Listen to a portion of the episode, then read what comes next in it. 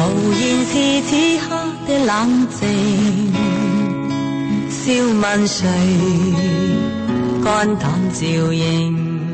二十二点十三分，我们和大家再次相逢在 FM 八十九点八兆赫的点播当中。这里是《鹏城夜话》，我是周玲。周四的《鹏城夜话》是嘉宾周信周老爷做客的时间。今晚我们要和大家聊一聊中年女人。还记得在星期二的时候啊，我们的嘉宾沈子瑜老师聊到了单身的中年女性，四十岁以上的中年女女性遇到迟来的爱的一种状况。那今天我们在聊到的中年女性，呃，呃，周老爷准备从哪几个方面去谈呢？我最近看了两部片子，一部电影是个老片《庭院深深》，啊、你看过吗？看过，对，它是一个合资片。嗯，它讲的是一个女人到了一定年龄以后，呃，掌握家里的大权。嗯嗯她帮丈夫纳妾，对，多年媳妇儿啊对熬成婆，多年西妇，华生活。她讲的是中国旧时代的一个传统习俗。嗯，她认为如果不跟丈夫纳妾，就可能会丈夫就会跑红灯区，就会把钱花到红灯区。嗯，那么丈夫呢纳了妾以后呢，在她的管理之下，好，我的妾来管我的丈夫，我来管家管钱，避免矛盾。反正另外这个她也妾管是我妾，嗯，对，她也管妾，反正在她控制之内，她是一个中国中国古老认为合理的一种方式。是，这个片子看完以后，对我触动倒不大。这是一个很古老的一个故事，但是我最近看了个日本电影，叫《纸之月》，纸是纸张的纸，知是知乎者也的知，月是月亮的月。嗯，这个片子看完以后，对我震撼特别大。嗯，因为我们一直讲，男人人到中年以后啊，压力特别大。嗯，上有父母，中间有妻子，下有儿女。嗯，父母呢，我们是要要要有一个抚养的问题，增加家里的压力。而且，真正的孝子除了抚养父母的金钱之外呢，你还要陪时间、陪情绪、陪委屈。嗯，妻子呢，人到中年以后呢，跟妻子呢都会有一些磕磕绊绊，也有一由来已久的成见。啊、这个是中年的压力，还有呢，对孩子、孩子的教育、陪伴，你都有缺失，所以中年男人的压力特别大。是，再加上你的工作当中的横向比较和竞争，十个男的里边有一个成功的吗？一百个里边，一万个里边有那么几个我们认为成功的男人。我看到男人的压力很大，我一直认为男人中年男人压力很大，但是我看完日本这个电影《纸之月》以后啊，就是女人的压力，我第一次感受到了。啊，女人的压力，她不完全是来自于工作，当然工作也是个方面。特别像亚洲女人的特点是，既要在工作当中赚钱供房，还要回家相夫教子，还要伺候男人。这这这是亚洲男人女人的一个很大的一个苦衷。是，但是我看完《纸屑》以后，我第一感觉，中年女人的压力真正来源于来源于爱，其实您刚才说到亚洲女人，我觉得应该主要集中在中国女人。东方嗯对中因为中你像韩国女人和日本女人，在婚后有区别她是可以全不职嗯去赚钱的。全职、嗯对。就我们有时候说这个日本、韩国女人确实跟我们有很大差别，就是有时候她们，呃，我们认为她当家庭妇女好像低人一等，其实她们高高在上。嗯 是，日本的呃包括日本的经济和股票可能都操纵在这个家庭妇女手中，没错 是吧？我看完《纸之月》以后，我就感到中年女人的压力啊，有一部分程度有很大一部分来自于爱。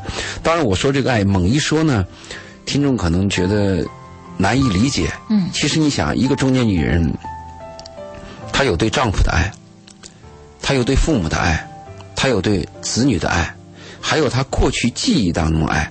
你想想这些爱，你以为你爱一个人就美好吗？嗯，你以为爱一个人，那个人就能理解你的爱吗？不一定的。对，有时候我们发现不是那么回事儿，经常在爱的当中，他那个误解和委屈啊，反而更多。对比普通人可能还麻烦。嗯，所以我看完这个片子后，我就说，我就跟你说嘛，我们谈谈中年女人。其实我我这个应该把它调个儿，我们这个节目不应该叫中年女人，应该叫女人中年。啊，女人到中年。对，女人中年可能比中年女人更有意思。是，那么我们也提醒收机前的听众朋友，针对我们今晚的主题，您有什么样的话要说，或者您有什么样的故事要分享，欢迎通过热线电话八八三幺零八九八，公众微信平台搜索八九八周玲，利用这两种渠道来跟我们说一说您自己遇到的问题。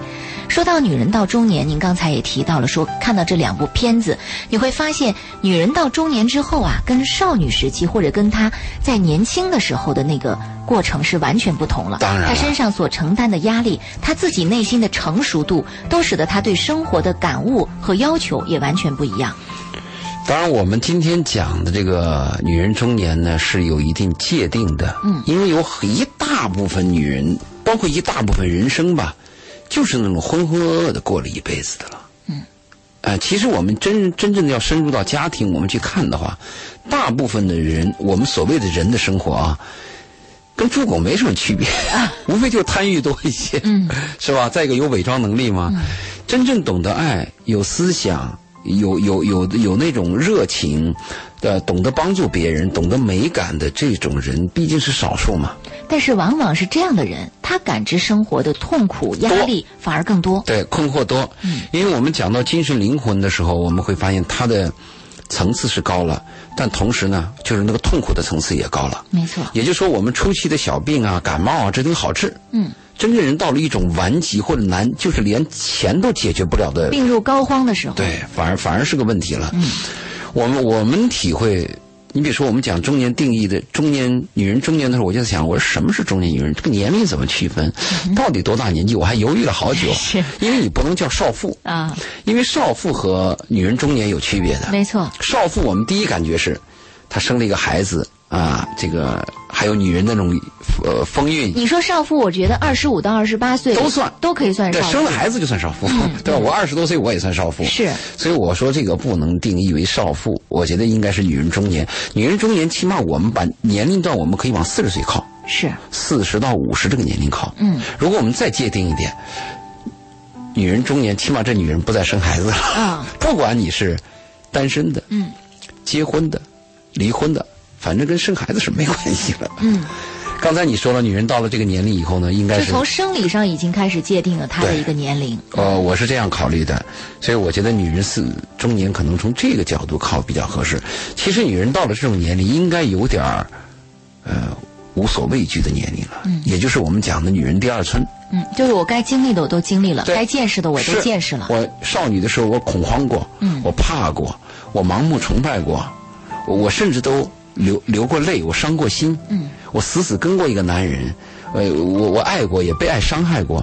到了女人中年的时候，应该把这些简简单单的或者所谓幼稚的，我当然那也是单纯比较美好的爱都看透了，嗯，可能就对利益关系，对一个问题的质感。对人和人交往的实质还有品德这些东西，应该有一定深刻认识了。嗯，就我们界定是女人应该有这个界定，有这个能力的，不见得你有。嗯，但是我们是这样想的。那后来我就想，我们讲到女人中年的时候，她那个沧桑和经历应该是比较多的。嗯，可是我们不能讲负面的东西啊。是啊我们要讲点儿正能量的东西。那我们先说，女人女人中年的时候应该是个什么样的生活比较理想？起码你应该是孩子有所成就吧。嗯，哪怕这个孩子没有上名牌嗯，但起码他的人文教育、他的礼貌、他对家庭的理解、对父母的恩爱的懂得，嗯，应该是可以的吧。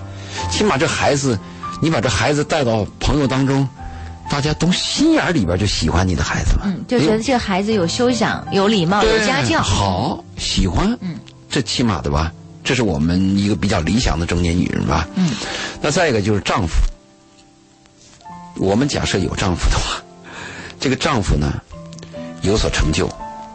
我们所有的少女追求的都是有成就男人嘛，那我们就假设这个中年女人的这个丈夫是有成就，而且这个丈夫不但有成就，他还爱我，嗯，啊，你这个男人有成就，你爱别的女人，小三小四更了一大堆，那有什么意思啊？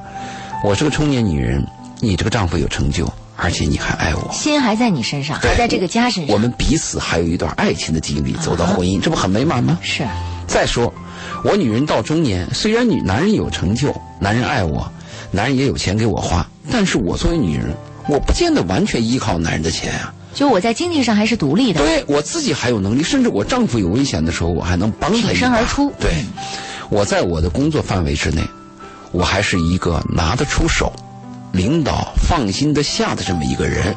在某一个区域当中我还有担当，嗯，那你说这种中年女人也挺好吧？同时，我是一个这样的女人，我还没有那个官儿习气。嗯，我见了我的丈夫就像个小女人，我崇拜他，甚至我当我吼我两声呢，我还能用我的温柔，用我的智慧化解他，而且我有这种化解能力。在别人看来，可能认为啊，你是一个嗯挺高的一个白领的一个头儿，或者是一个金领，见了你丈夫怎么那么温柔啊，甚至还谦让啊，甚至还有委屈啊？你甭管，我们过得好，嗯，就这种女人您说的这种状态是多么的理想化太的状态理想了。但是要知道，现实当中的女人到中年啊，其实遇到的麻烦事儿实在是太多太多。她会发现生活就像个跷跷板，对这边按下了，那边起来了，完全不可能做到每一个方面都如您所描述的那样一种对完美的状态。你说的是千疮百孔嘛？嗯，我们要先说美好东西嘛，我们要先给我们的听众画个饼 嘛。描绘一下对啊，， 因为我们一定要说点正能量的，给大家鼓鼓劲儿嘛。嗯就像我们原来看那个印度电影《拉兹之歌》，嗯， 《拉兹之歌》里边的那个公主爱上了一个流浪汉嘛，嗯、一个流浪的小伙子，一个又漂亮又有钱又有家教的女孩，就疯狂的爱上了这个拉兹嘛。嗯，这个故事啊不但给印度，给全世界的穷小子画了一个饼嘛，那是不可能的事情嘛。 但是这个美好的故事激励了我们一代人，使我们很多年轻人呐、穷小子啊，或者是在奋斗当中的小伙子呢，都希望自己有一个美好的梦。是那我们刚才讲的这个梦存在不存在，在生活当中也存在。就刚才我给你介绍的，我们中年女人这种理想生活也存在，而且我确实我身边就有。所以呢，我们我我我还是特别欣赏这种这种生活。那我身边还有这样的中年女人，她们是什么呢？就是女人说了算，就家庭啊，嗯，女主女主内是女主外，嗯我见到她的丈夫以后啊，我也很新奇。虽然女主内女主外，但是我没有感受到她丈夫就是憋屈，或者是唯唯诺诺的样子没有没有。哎，我看她丈夫是打心眼里佩服她，啊、哎，就是我老婆行，哎，我老婆说的对，我愿意听我老婆的，嗯，这个日子过得也很好。是嗯，我还碰到这样的中年女人离婚了。嗯，离婚的中年女人呢，我的建议是啊，如果你要有了孩子，嗯，就不一定非要急了白呆的结婚。再婚了，哎，因为你中年女人，你四十好几了，五十啷当了，你找了男人，那东方女人特点都要找自己比比自己年龄大的嘛。嗯，你说找那个年龄大的有什么用啊？呃病又多，事儿又多，脾气又大， 是吧？嗯，你可以周游列国嘛，可以广交朋友嘛，可以有限度的来往嘛，不要给对方定规矩，同时自己也没有规矩。嗯，这样的话，你就可以过你想过的生活没。错你原来受束缚嘛，嗯现在没有这个束缚。当然，一种生活它都有好的一面，也有差的一面嘛。嗯，你比如说我自由，自由的背后可能就伴随着孤独，是可能我受限制，但我受制的限制的背后呢，我可能就包含着另外一种温暖，就我天伦之乐，哎，就就是看你看你怎么解。嗯，嗯我还有我身边有这样的例子，就是中年男女。刚才我讲的是丈夫强，又讲了女人强，但我确实也碰到两个人相敬如宾的。嗯这种夫妻在我的眼中是非常羡慕的，就是男人霸道一点，女人谦让也行，只要你俩过得好。嗯，女人又主内又主外，男人心里边跟着她也行，反正一个家只要有一个头儿就行，是你不能俩人都当头儿。一山容不得二虎嘛，是一公司俩总经理非倒不可， 必须是一个人说了算。嗯，那如果说两个人能相敬如宾，彼此欣赏，懂得分寸，有界限，太难了。是，这也是理想的伴侣和夫妻。对，这这这这两个人一定有相当的文化和造诣，因为我们是这样说的：一个家庭的经济收入，比如说老婆收入低，丈夫收入高，一个家庭的生活水平是以收入高为标准的。没错，比如说老婆收入只有几千块钱，那么丈夫收入几十万，那你家庭的生活标准就是几十万。但是呢，一个家庭的教养水平是按低端为标准的。真的是这样。比如说，你你你的这个丈夫是一个温文尔雅的绅士，但你的妻子就是泼妇，那你家就是泼妇家庭，上不去。是，所以我们谈谈中年女人呢，是是有有必要的。但我我有时候也碰到一群中年女人，我也比较烦。你发现没有，中年女人一见面，她们经常说啥？嗯，你你又漂亮了，你你你你的皮肤真好，你你好像你这个什么什么衣服又怎么怎么了？你这包多少钱买的？哎呦，你手上这钻戒几卡的，是吧对？聊的都是无非这样的话题。对，很俗。嗯，有时候我们坐在这种中年女人身边，就是坐如针扎。嗯，啊、你觉得聊不出个什什么东西出来？一般这种场合我是拒绝参加的，嗯也以看着不顺眼，马上转身就走。好，时间关系，关于女人到中年这个话题，我们在下一时段接着来聊。也欢迎收音机前的听众朋友及时的通过热线电话八八三幺零八九八，公众微信平台搜索八九八周玲来和我们互动。稍后见。下期今晚《鹏城夜话》是嘉宾周信周老爷做客的时间，我们聊到的是女人中年这样的一个主题。欢迎收音机前的听众朋友，把您要说的话和您目前想和我们分享的故事。您自己遇到的女人中年的难题，通过热线电话八八三幺零八九八，公众微信平台搜索八九八周玲这两种渠道来跟我们互动。听众泡沫说：“玲姐，周老爷晚上好，能把周老爷的联系方式给我吗？谢谢。可以关注一下新浪微博，呃，周老爷二零幺幺是吧？对，就我的那个微博名是周老爷二零幺幺。啊嗯，周老爷二零幺幺，你可以关注一下新浪微博。对，再一个我要提醒就是，听众给我写私信啊，他一定要写的结尾就是要谈什么命题。嗯，我经常接到私信是这样，他给你叙述了一他大和他堆的的话男朋友，他和他的女朋友，叙述完了以后呢，没有了，没有了。我接着问他，我说你想讨论的问题，嗯或者你想了解或者想探讨的什么问题呢？他又给你叙述半天，我跟我妈怎么了？我跟我爸怎么了？我我我我我跟我丈夫又怎么了？说了一大堆，写的很多，他写很长的信吧，你不回，就有一点于心不忍。因为他给你写信，他一定花了很多功夫，但是你看完他的信呢，你只知道他的叙述，不知所云。对他把你的他把他的吃喝拉撒都给你写了，但你不知道他要谈什么。嗯，所以要要有一个你要思考的问题，要谈的问题。还有一个，你比如说我今天就收到了一个很长的私信，讲她和她丈夫的事情，她是个二婚，她丈夫也是二婚，但是她讲他们的恋爱，讲他们的婚姻艰难，讲她丈夫的外遇，讲了很多。最后我就问她，她很热切希望我们讨论这个问题。我的问题就是能不能在节目当中谈。他说不能在节目当中谈，怕被别人听到。如果不能在节目当中谈，那我们分析的这个面就太少了。因为节目不能谈，这个私信我不能每个人都那么丰富的去回啊。嗯，我只能给他结论。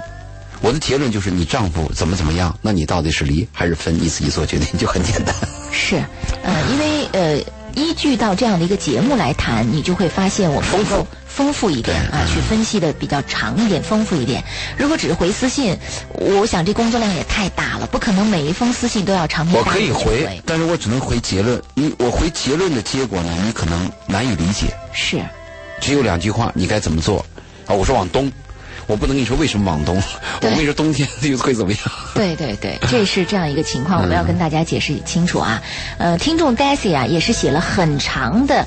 呃，公众微信的留言说到自己小叔子的这个婚恋问题，那我们先聊我们今天的主题。等一下，如果我们还有时间，我们来回复您的这样的一封长长的信啊。嗯、呃，继续说到女女人中年这样的一个主题。嗯，在对第一个时段，您聊到了女人中年很理想的婚姻的状况。对啊，女人中年很理想的生活状况，但实际情况却未必如此。女人中年遇到的问题可能会方方面面。其实女人在中年当中，就分析了一下，她碰到很多很多压力和困难当中啊，我最重视的是中年这个女人有没有孩子啊这个孩子跟她的关系怎么样？比如我是个女人中年，我中年女人我离婚了，孩子判给男方，嗯，这是一种状况，嗯，这种状况呢就糟糕。如果我的孩我是女人中年，虽然我离婚了，我有孩子，孩子和我在一起就好一些，嗯，但这个孩子和我在一起呢，我的教育有问题，孩子跟我对着干，那也是很头疼的事儿。如果我是女人中年，我自己的孩子跟我在一起，跟我很和睦，而且我教育的很好，这样的话，中年就中年无所谓，离婚就离婚，对，说的无所是谓，因为婚姻确实很难保障，而且你要知道啊，这个人和人能活一，就是能过一辈子，这个几率是很低的。是你比如说，你认识个男人，这男人二十多，他的价值观、世界观，他的这个整个状态、性格，你你能了解吗？嗯，他当时希望得到你，他有很多伪装啊。是好，你即便了解他，即便他当时是真实的，但是随着社会的发展，他的工作的变革，他的金钱地位的变化，他或者他遭受的失败，人也会变，他周围的人他变了，那你怎么能把握？所以很难。就我说，女人中年，我最关心这个。你比如说，我们讲一个著名演员潘虹，嗯，对不对？讲到潘虹的时候，我我最失望的就是她没孩子嘛。啊，你再讲刘晓庆，你就折腾那一辈子，再跟光这个男的鲜嗯再光鲜有什么用啊？是不是？你又没有自己的孩子，因为女人一生当中两件大事儿，一个是结婚，一个是生孩子。但结婚靠谱吗？生孩子靠谱。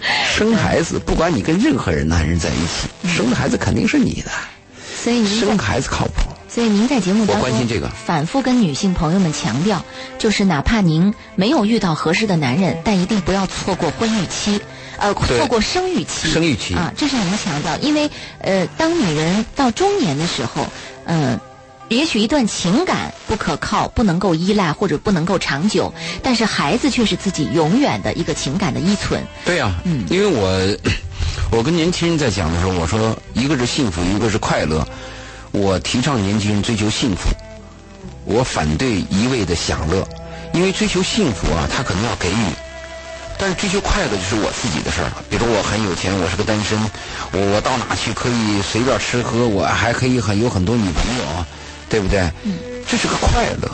但如果我呢爱着一个人，我为一个人付出，我为我爱的人默默的受着苦，甚至我为我爱的人忍气吞声，但是我幸福啊。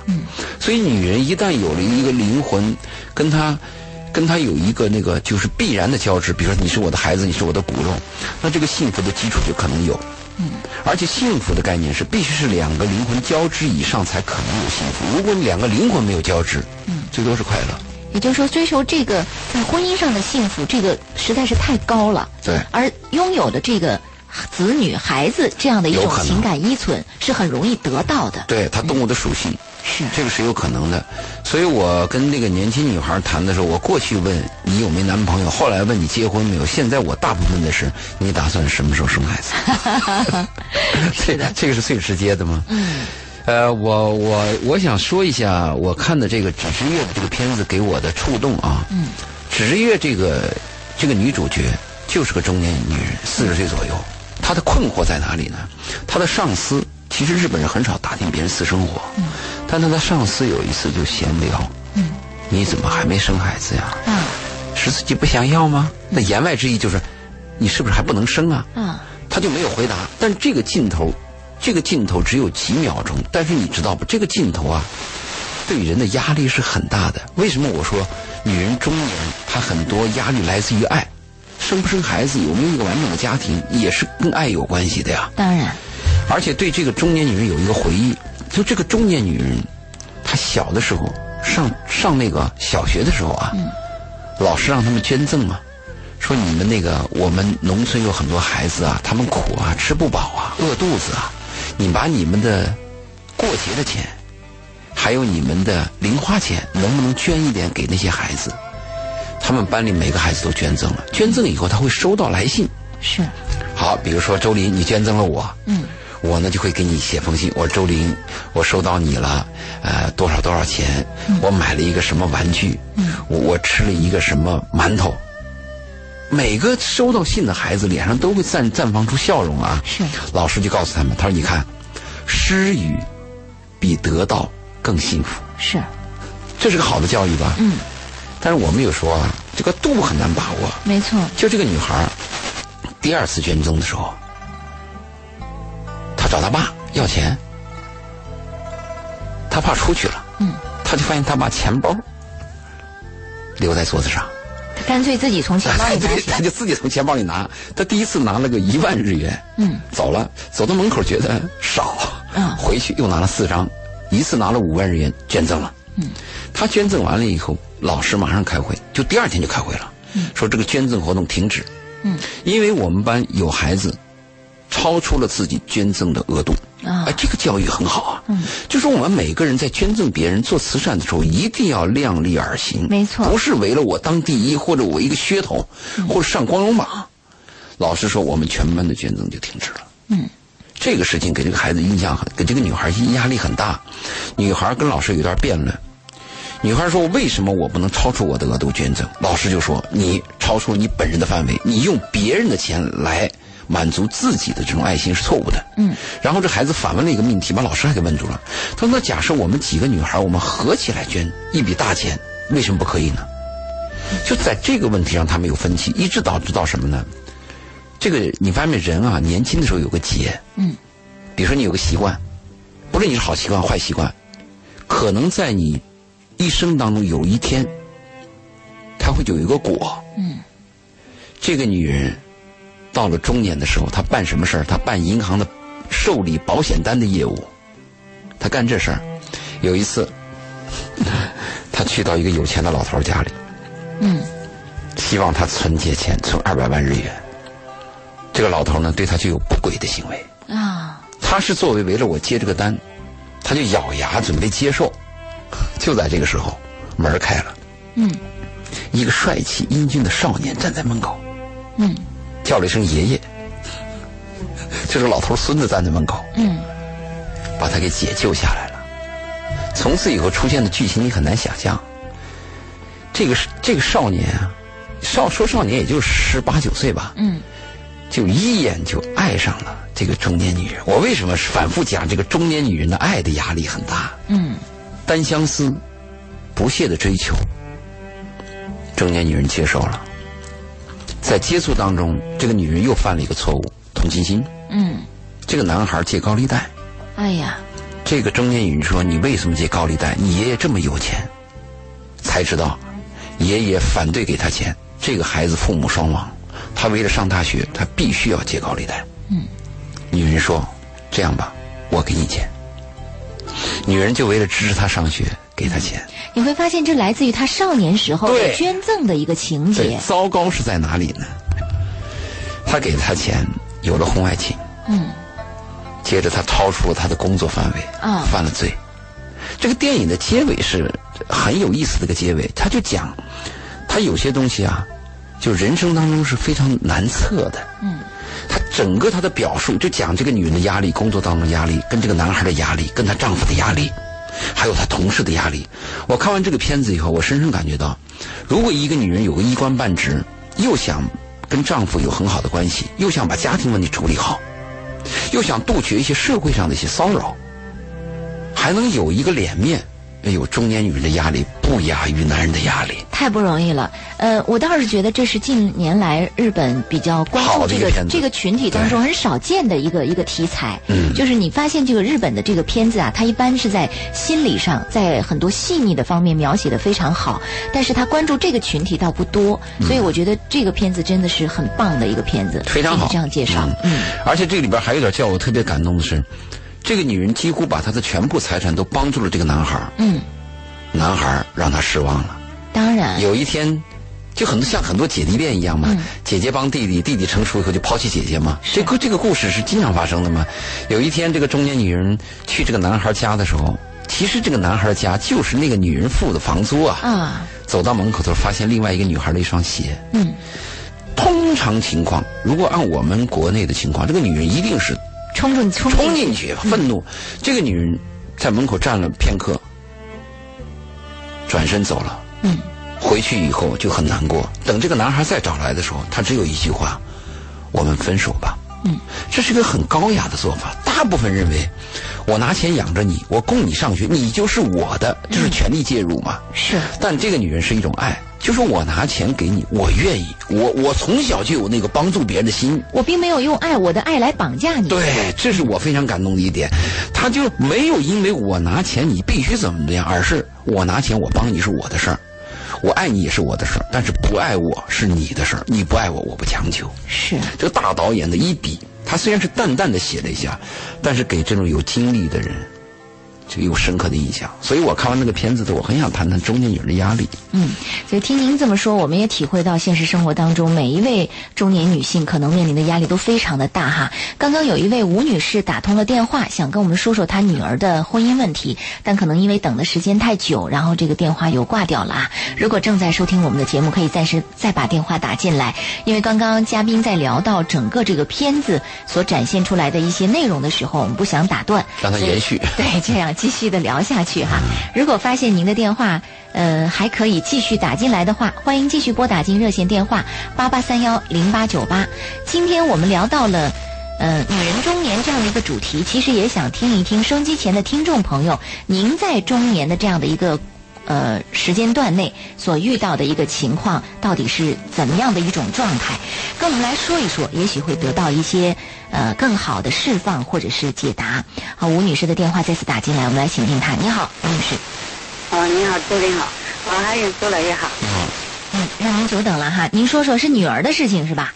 是，嗯嗯，就是女儿今年也二十三岁了，嗯然后嗯，就是在呃，哎呀，我也好激动，嗯，没关系，慢慢聊没事，哈我。我我我我们在听。嗯嗯，慢慢聊，您说。因为这件事情已经好多年了。他高一的时候，呃瞒着父母，就是跟他的同学同就同居了，然后到高二的时候就被我们就是在我们法医逼问他的时候，他就承认了。嗯，然后在我们就说，就是他等于是大概零九年的时候吧，因为今年大学毕业了。嗯呃。然后，嗯，中间我们也有跟他交流，就说读书的时候尽量读书，不要过早的涉入感情。嗯，可能我们也不算是，也不全是算是留守儿童吧。嗯，小学的时候把他接到这边来了，然后读初三的时候，那时候我们因为这边不不允许外来籍子女考，我们就陪他回家考了。然后读初三的时候，我就陪他回去待了一年半。然后他，反正可能是我们对他可能严厉了一点吧，他总觉得我们对他不够好，就说有点有点那个重男轻女那种偏见。其实我们没有，可能说对他可能太严厉了一点吧。高中的时候她是独高自一，高嗯一高一的时候就谈了个男朋友，她那时候是寄宿吗？还是和你们在寄宿寄寄宿宿啊？他高一的时候我就又返回到深圳这边来了，然后到东莞这边来了。就是他读初三，然后我们因为回去让他再反读了一年，从初二开始读，然后又读初三，陪了他一年半。然后他考了高中了，然后我又回到广东这边来了，还有个弟弟嘛，啊，一个然后他就一直在老家一个人，嗯，经常反正那时候他爸爸跟他电话聊的比较多一点，谈的都是学习方面，但是他感情这方面我们都，他老爸就是跟他说，该读书的时候读书，感情方面就不要过早涉入，但是他可能一个人在老家吧。也不知道他是什么原因，就是说每周因为周六偶尔要回家，可能他一个人觉得回老家，嗯，别人都有父母或者在家，他可能我猜测吧，这方面缺席吧，他所以他就找了个男孩子，也而且同居都瞒着父母。我们第二台法医的时候，他还逼逼他，他才承认了。然后就是已经从高三到大学，已应该有六年的感情了。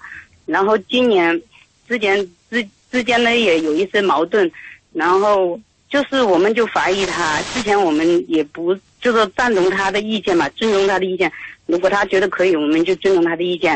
偶尔之间呢有什么事就叫他打电话跟我们讲，他之前讲过那男孩子嘞，就是一起出去旅游的时候，跟我女儿接了医生的电话，他可能对他不够信任，然后就因为这种就吵架，吵架出去，这女孩我女儿穿过他的衣服，他就生气了，就把他衣服扔到垃圾桶，就好像对他一种嫌嫌弃嘛。当我们周围父母都听到这种，我们就不认同他跟这个男孩子的交往，我们就说之前无知瞒着父母，但是真的一定要保持距离哈、就就是说要他不要不是你现在的两个问，人走得太近。不是你你现现在在的问题是什么？就是你呃我现在的我问我题是因为。我把这个事情经过跟你们不说你一不下用，说经过，我现在问你，你现在是不是因为这个男孩跟他在一起，你们想决定怎么办？同意还是不同意？是不是就这个道理？啊，是这样的，因为我呃，那我就简单介绍吧，因他因为到这种地步的时候，已经就两个人，父母一直反对，他背着父母，也就两个人走得更近，居然有了小孩，有了小孩呢，然后他就说要打结结婚证嘛，然后我们就说问他们父母那边，一般最起码他们这个年龄的时候，最起码要有个分房嘛，就问他们那边买分房，结果我们这边一一直跟他要他跟他男孩子交流交商商量这是这是事，但是这个男孩子一直瞒着我女儿，没跟他父母讲，到最后。因为我女儿跟他交流的时候，发现他一直背着他父母，根本就没提，他就说他欺骗了他，然后就提了分手，然后就要把这个小孩打掉。但是我们这样的已经他是分手了，分手了。然后我觉得这女孩子毕竟有六年的感情，她可能一下子拔不出来，但是已经找到挽无法挽回的余地了。我们就是打电话，因为她毕竟还在老家，我们每天给她打电话，就是叫她放弃这段感情，就说觉得这人不咋地，然后家庭也不怎么地。就是现在怀孕要是不做人的是？诚信度，那个人的没有诚信，这个还已经品听德明各白方面了都不好。听啊您明就白了说，您现在的情况是想让这个女孩儿彻底跟他分手，她现在一个人在老家，然后这个有了小孩儿，你现你现在想问的问题是什么？已经打就掉了。我们每天跟他打电话，就是交流，叫他放弃，但是他就是放不下，已经没有无法挽回的余地。然后我们就是劝他不要，不要，就就再她去现想在还是他现在就是不希望我们再提这件事，我们一提他就发火。但是我现在就是想，我们我想征询一下你们这件事，我们到底是提还是不你提？孩子打掉没有？打掉了，打掉你就不要管了，那不你跟你没关系了。那孩子是自己事儿，他已经成人了，你没有权没有权利过，没有权利去管，你只有建议权，你没有决定权，那是你自己女儿的是生活。我们是建议他，但是我们就怕他，因为之前他也是，我们叫他你怕她反复又回去我了，把他呃对，因为已经没有挽回的余地，如果再挽回的话，真的是那真的是你的问题已经很简单人都不知道他去年到哪里去了？他尊严，你不就问我们怎么办吗？我就告然诉后你，呃该不该管，该不该提这件事？你可以建议，你没有权利，那是你女儿自己的生活，她愿打愿挨是她自己的事儿。那个男的是骗子，你可以把问题跟他讲清楚，你告诉他那个男孩是骗子，他说我就愿意被骗，你就没有权利管。嗯，给你讲明白，你听懂了吗？但是作为父母都不希望他看，你不不希希望他望的这样。多了，从他高一开始你就不希望哪件事儿他是按你的愿望走的。所以你看这个有一句话叫“儿大不由娘”，当是吧然，你十八岁以后就你就没有权利管了，这是人权，你管不了。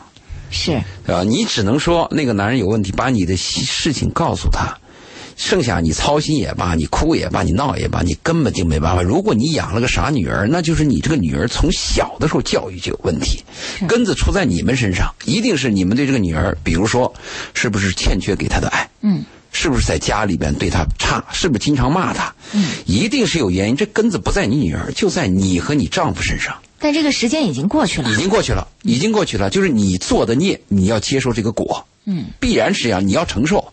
上帝是公平的，你撒一把种子，它就长一点苗；你撒什么种子，它就长什么苗。嗯，跟土地也有关系。你现在着急了，这个时间晚已了经，已经过去晚了啊！对你只能去爱他，唯一的做法就是爱他，嗯，关心你的女儿，尽最大的力量去爱她，去疼她，嗯，没有其他的任何办法。嗯，听明白了？好。啊，我们就先聊到这儿哈，嗯嗯，嗯好，好先到这儿。所以你看到很多这个做父母的就是这样，在小的时候这个教育的缺失，很然后残酷长大了呢，又开始为他操这个心、这个那个心，又担心，又认为这个小孩不听话了，他什么事情不按照自己的想法走了，什么什么的。他妈讲这个事情，我心里边特别同情她这个女儿，我也很同这个情，女儿就是毁在父母手上了嘛。嗯，但我的女儿不会这样做的。是， 你要给她充分的爱。小的时候，我们的一个孩子出了问题，你就是反对他，你也要抱着他，嗯，你爱着他，反对他。嗯，我们很多家长呢，反对一个孩子或者批评一个孩子，就会把孩子骂一句，或者给个白眼儿， 或者是远离孩子，给孩子心里边造成莫大的委屈嘛。嗯再一个，我们一定要明白，就是我们养孩子，哪怕孩子只有两三岁，或者是更小，你不要以为孩子花你的钱，你就有权利任意谩骂孩子。那个孩子就是一个独立的生命，他应该得到一定的尊重。必须的。你养育孩子，你给他花钱也是必须的。嗯，你没有任何权利谩骂这个孩子，或者打这个孩子，或者歧视这个孩子，没有这个权利。但是我们国人没这个素质，我们说没有不好的孩子，只有不好的啊就是父爹母。妈的问题嘛。你你你你看，你有你有时候经常看一个孩子没教养，你再看他爸他妈，差不多。是，对吧？你看我们有些，我们有些那什么的世界名人，还有我们国家中央级的名人，还有一些还有一些文艺界的名人。你看那孩子，嗯，你就可以看出他爸他妈什么德行。你别看表面，你就看他那孩子，孩子的细微的东西，一点就一滴反映的了问题父母，就反映了父母的教养问题嘛。嗯真的是这样。所以我们说，其实关于这个亲子教育的话题呀、我们是在节目里反复的说，但是真正能做到的又有几个人呢？能关注到的又是几个人呢？对，嗯嗯，哎呀，这个这问题后面牵涉的多了啊。但是孩子是这样，我的建议是这样，呃，说的客观一点吧，五岁以前可以打一下，但这个打一定是带有让他知道对错，因为孩子他不知道什么对错嘛，嗯，对吧？你要他知道对错，就让他知道这个疼啊，这个是错的。到了五岁到十岁这个阶段，就别动手了，最多是带有一定的教育，一点一点点的威胁。嗯， 对，我的建议是最好连威胁都没有，就是耐心的去说。嗯，到了十岁到十五岁以后，你要听他去讲了。十八岁以后，哪怕你的儿子或者你女儿是个败类，你唯一能做到的就是爱他，是你没有任何其他的办法了。没错没错，而且这个爱的力量是巨大的，只要你爱着这个孩子，这个孩子就有希望。嗯，如果孩子能感受到父母的爱爱呀、他就有希望；如果孩子感受到父母是冰冷的，这孩子就完了。确实是这样。啊，今天晚上我们聊到呃，女人四十女人中年哈 女人中年对，呃，其实也会涉及到关于孩子的这样的一个情嗯况。我们也发现有些离婚的女人啊，呃，因为婚姻当中的不幸，她有的时候反而跟这个孩子在这个教育的问题上，反而又增加了很多的这个缺失啊或者问题啊，结果造成的情况是雪上加霜。这个婚姻本来就不幸了，再加上这个亲子教育再出现问题，那就更多的问题摆在她的面前。怨妇团，对， 你看那个怨妇，如果你发现有一个怨妇，她周围有一帮子怨妇，嗯哼，就这也不对，那也不满意，说起来就是自己丈夫也很差，什么这个也都是怨妇团抱怨，嗯，而且你会发现这个人呐、我确实是物以类聚，人以群分，嗯，你发现那个家庭幸福的女人，哎，一夫一妻的，恩爱的，她身边大部分都是这种人，是。你看那寡妇，那一帮子就是寡妇。你跟寡妇待时间长，你可能成寡妇， 你你你得当心。还还有些那个就是女权主义者啊、或者是女强人，他们身边就是这么一帮子人，是，大家互相支撑着。嗯，好，时间关系，我们这个时段的女人到中年啊，女人中年这个话题先聊到这儿。下一时段回来，我们将继续聊到这个话题。另外，关注一下公众微信平台上听众朋友的留言问题。稍后接着再见。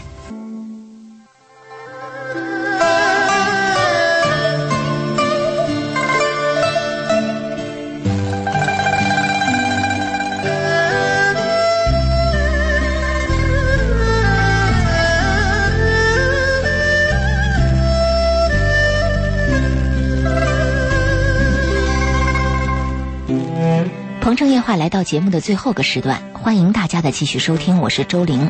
今晚鹏城夜话嘉宾周信周老爷跟大家聊到了一个主题，就是关于女人中年的主题。我们通过一部日本影片《纸之月》，聊到了女人中年所遇到的各种各样的压力。而其中更多的压力来自于爱。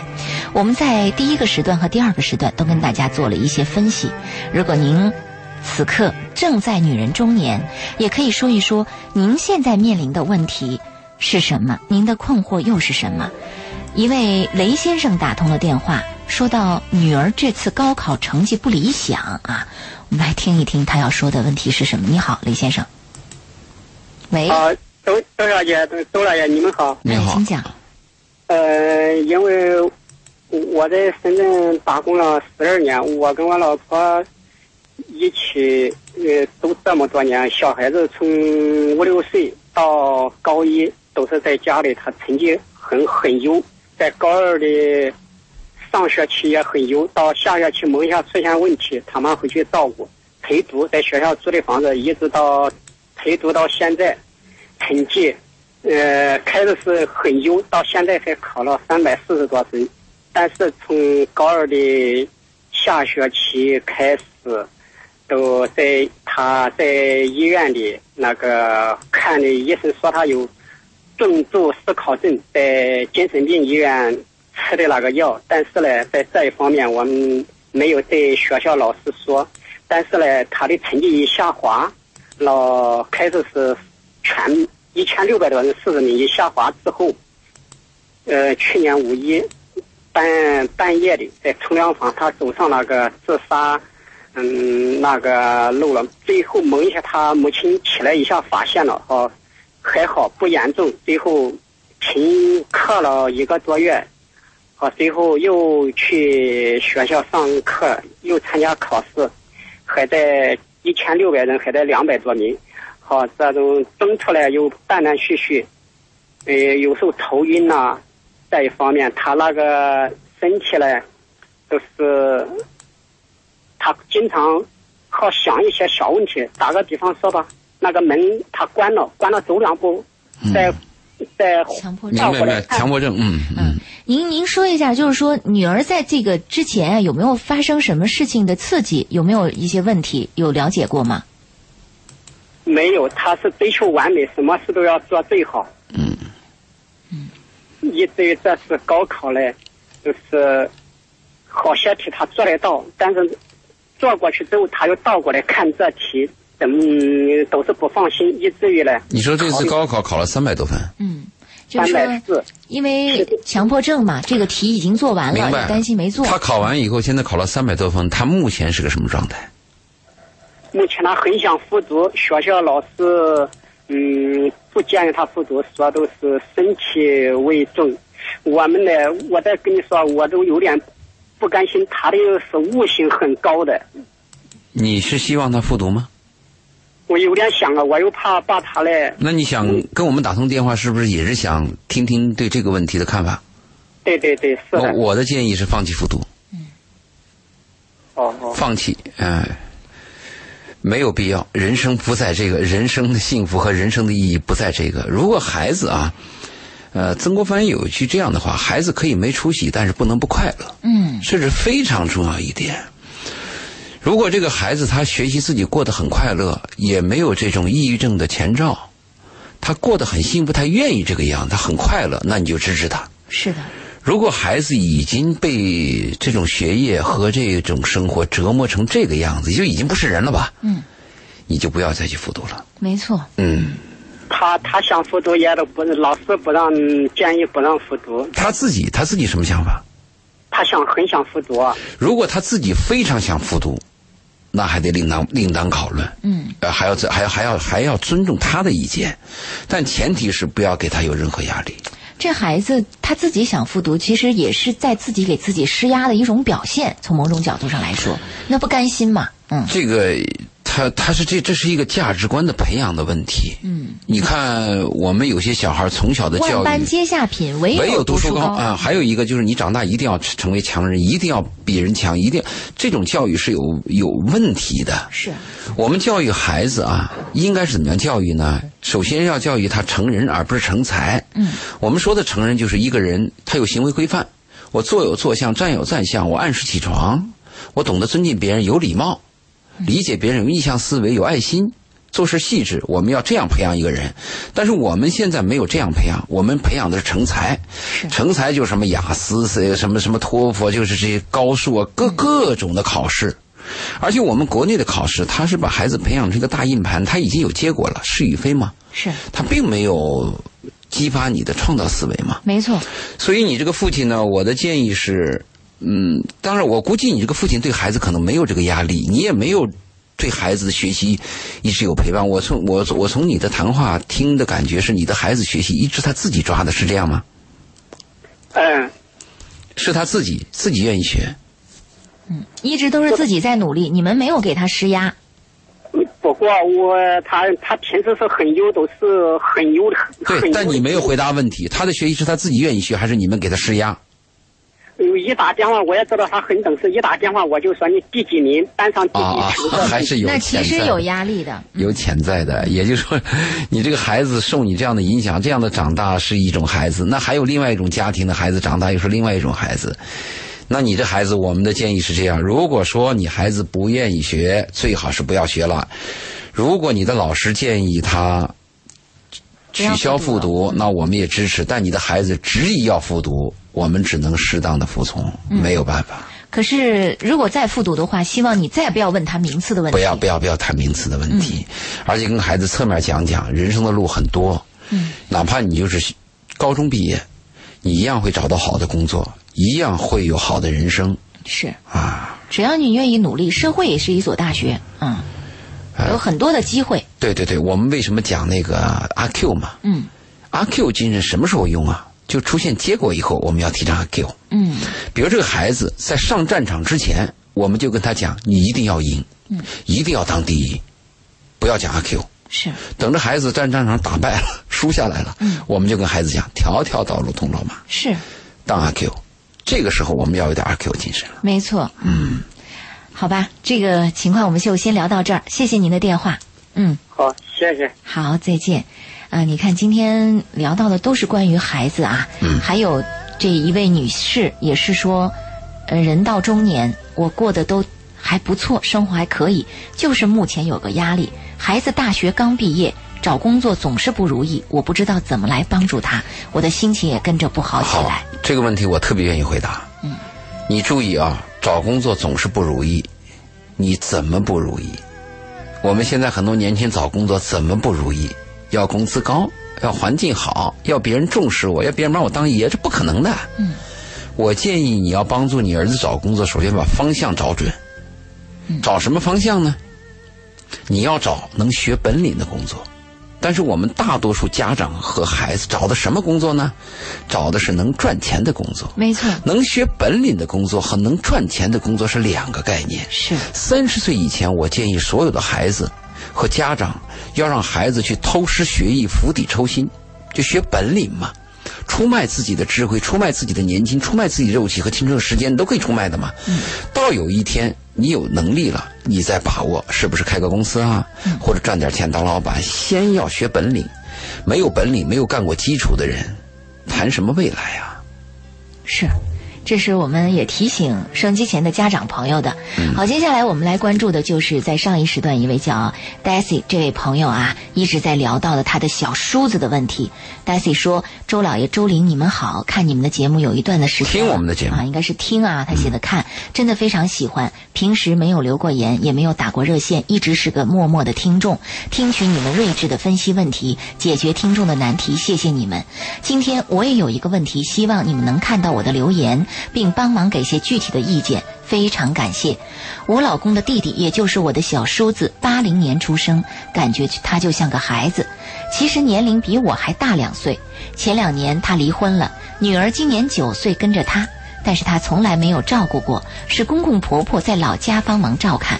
孩子很乖，也很懂事，一直被教育成是妈妈的错，所以对妈妈没有多少感情，但是很爱爸爸。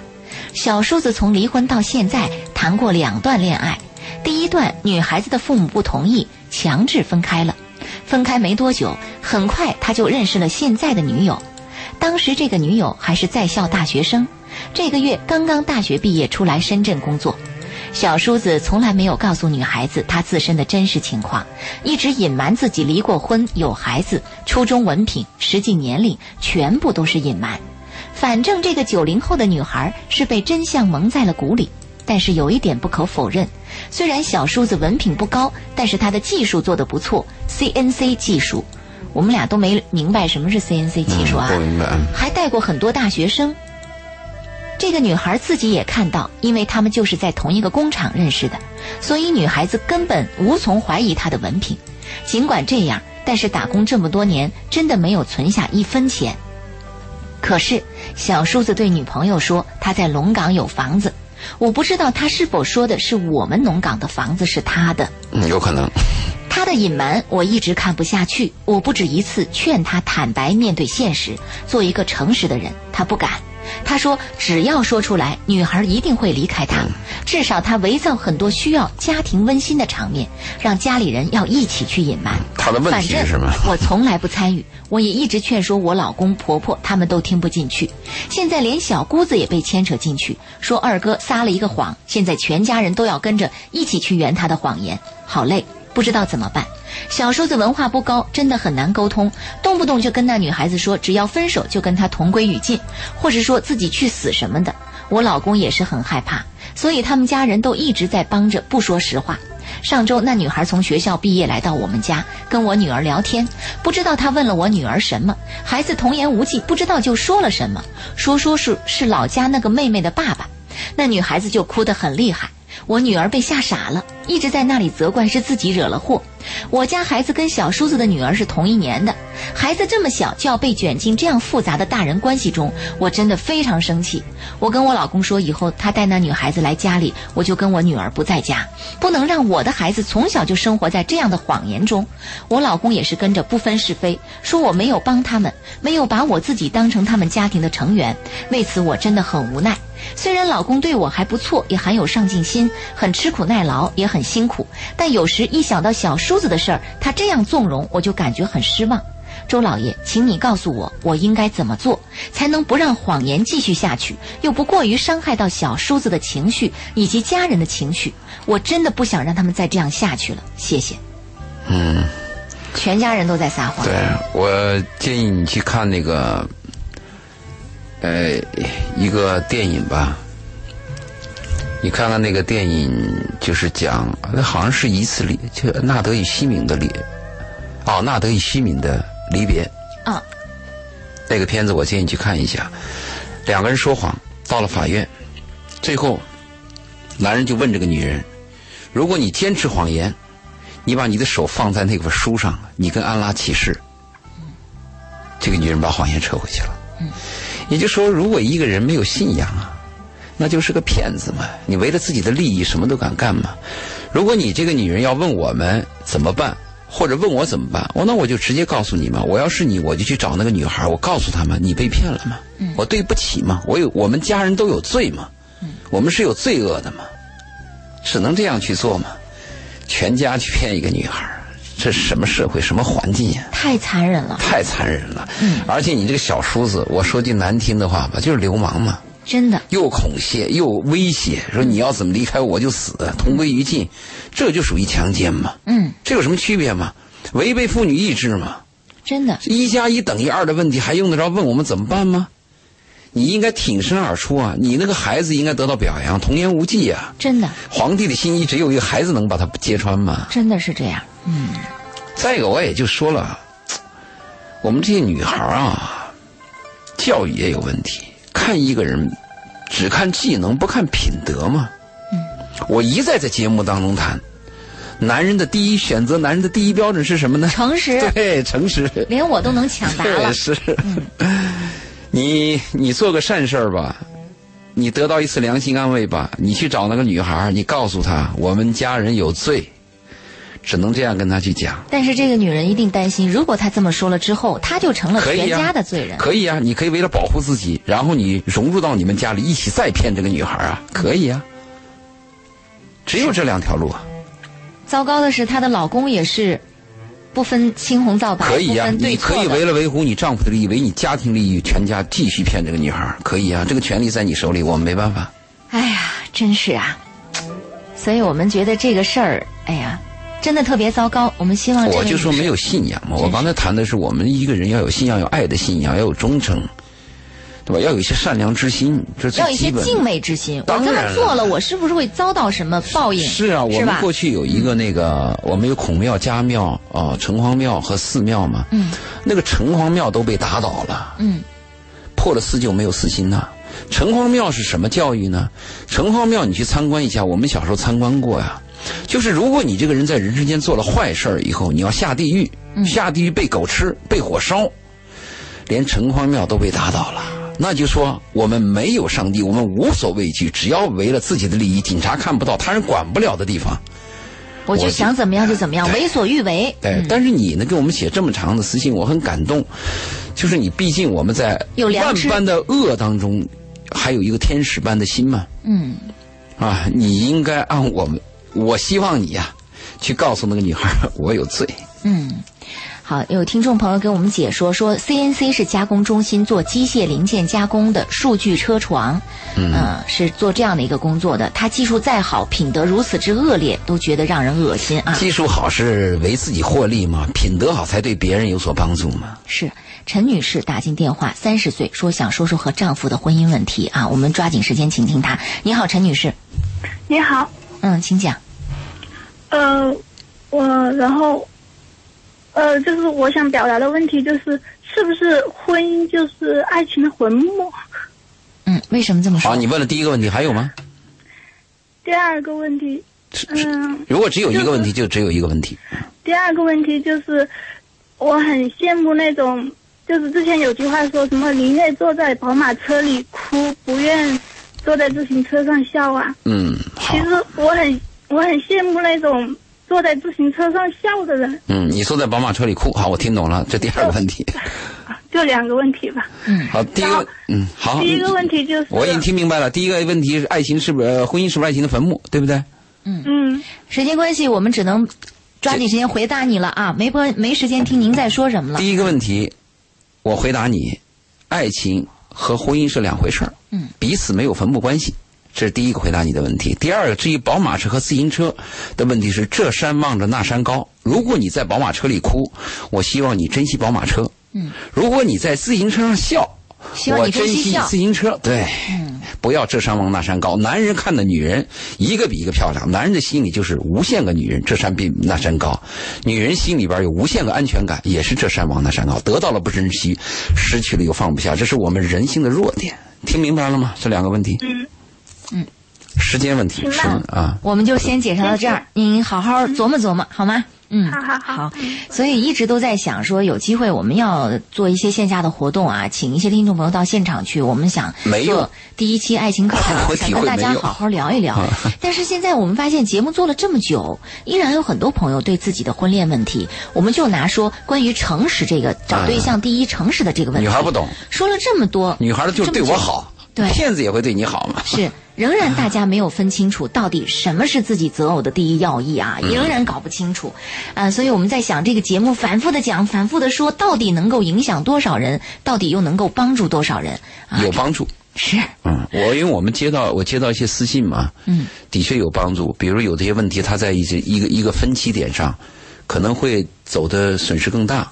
嗯但听了我们节目以后，后来他来了私信，就告诉我们悬崖勒马，啊，悬崖勒马，或者是损失变小，嗯，嗯，甚至呢还有一些收获，也有帮助。嗯，看缘分了啊。有的时候我们会碰到一个良缘，就会有帮助。也许我们说不好，还给你带来麻烦，也有可能。好吧，我们今晚的呃《鹏城夜话》到这里就要跟大家道声再见了，感谢听众朋友的收听，我们下期节目再会。好，再见。眉目里似哭不似哭。